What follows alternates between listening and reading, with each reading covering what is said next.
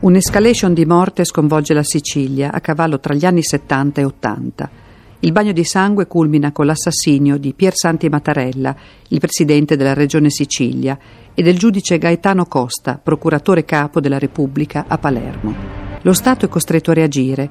Per farlo si affida ad uno dei suoi uomini più capaci, un generale dell'arma dei carabinieri, Carlo Alberto Dalla Chiesa. Dalla Chiesa accetta l'incarico di prefetto, ma chiede collaborazione totale da parte del governo. Per il generale Dalla Chiesa l'incarico di prefetto di Palermo era il punto di arrivo di un percorso che lo aveva già visto impegnato in Sicilia per altre due volte. La prima nel 1949, quando era capo del gruppo Squadriglie di base a Corleone, e poi nel periodo a cavallo tra gli anni 60 e 70 con il grado di colonnello al comando della Legione Carabinieri di Palermo. Tra le prime indagini di cui si occupò vi fu quella sulla scomparsa di Placido Rizzotto, il segretario della Camera del Lavoro di Corleone, un giovane sindacalista che aveva il difetto, per alcuni, di parlare e protestare troppo.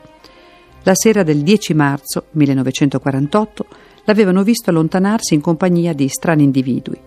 Poi di lui più niente, scomparso, sino a quando dalla chiesa era riuscito ad abbattere il muro di paura e di omertà.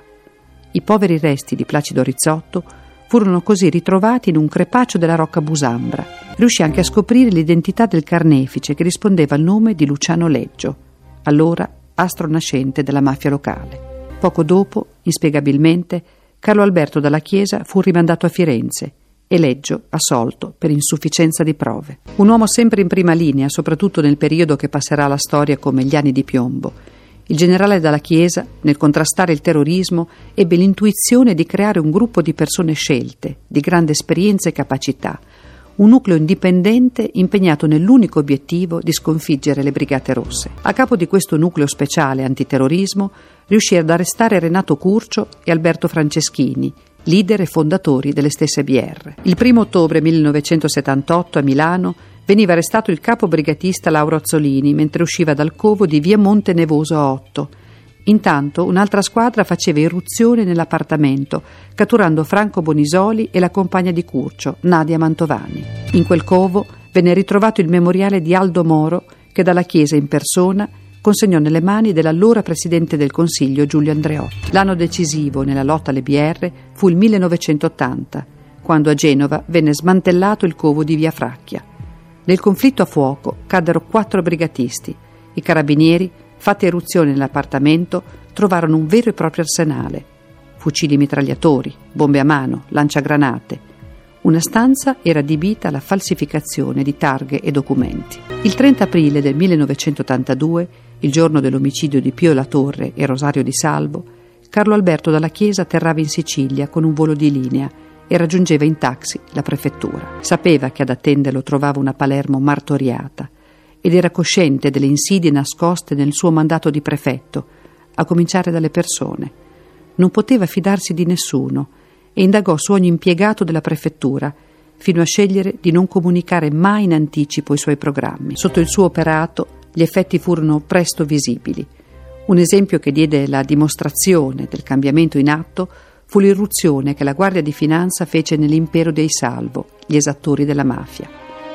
Dalla Chiesa riuscì soprattutto in un'impresa che sembrava impossibile, smuovere le coscienze, e alla segreteria della prefettura cominciarono a giungere centinaia di denunce. Cosa Nostra non rimase certo a guardare e rispose con quella che fu definita Operazione Carlo Alberto. A Palermo si uccideva in pieno giorno, un morto dopo l'altro. Cercò allora di sollevare il problema attraverso la stampa soprattutto nel corso di un'intervista rilasciata a Giorgio Bocca per il quotidiano La Repubblica. La moglie di Dalla Chiesa, Emanuela Setti Carraro, va a prenderlo in prefettura con la propria auto. Lui è stranamente di buon umore.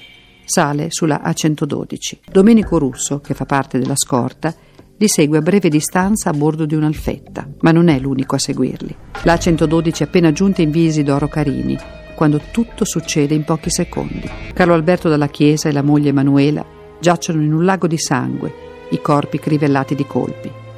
Lui ha il viso sfigurato, un killer gli ha sparato in pieno volto. Il capo scorta, Domenico Russo, è agonizzante e morirà dopo otto giorni di coma. A Palermo, sul luogo dell'assassinio, qualcuno ha appeso un cartello dove stava scritto Qui giace la speranza dei palermitani onesti.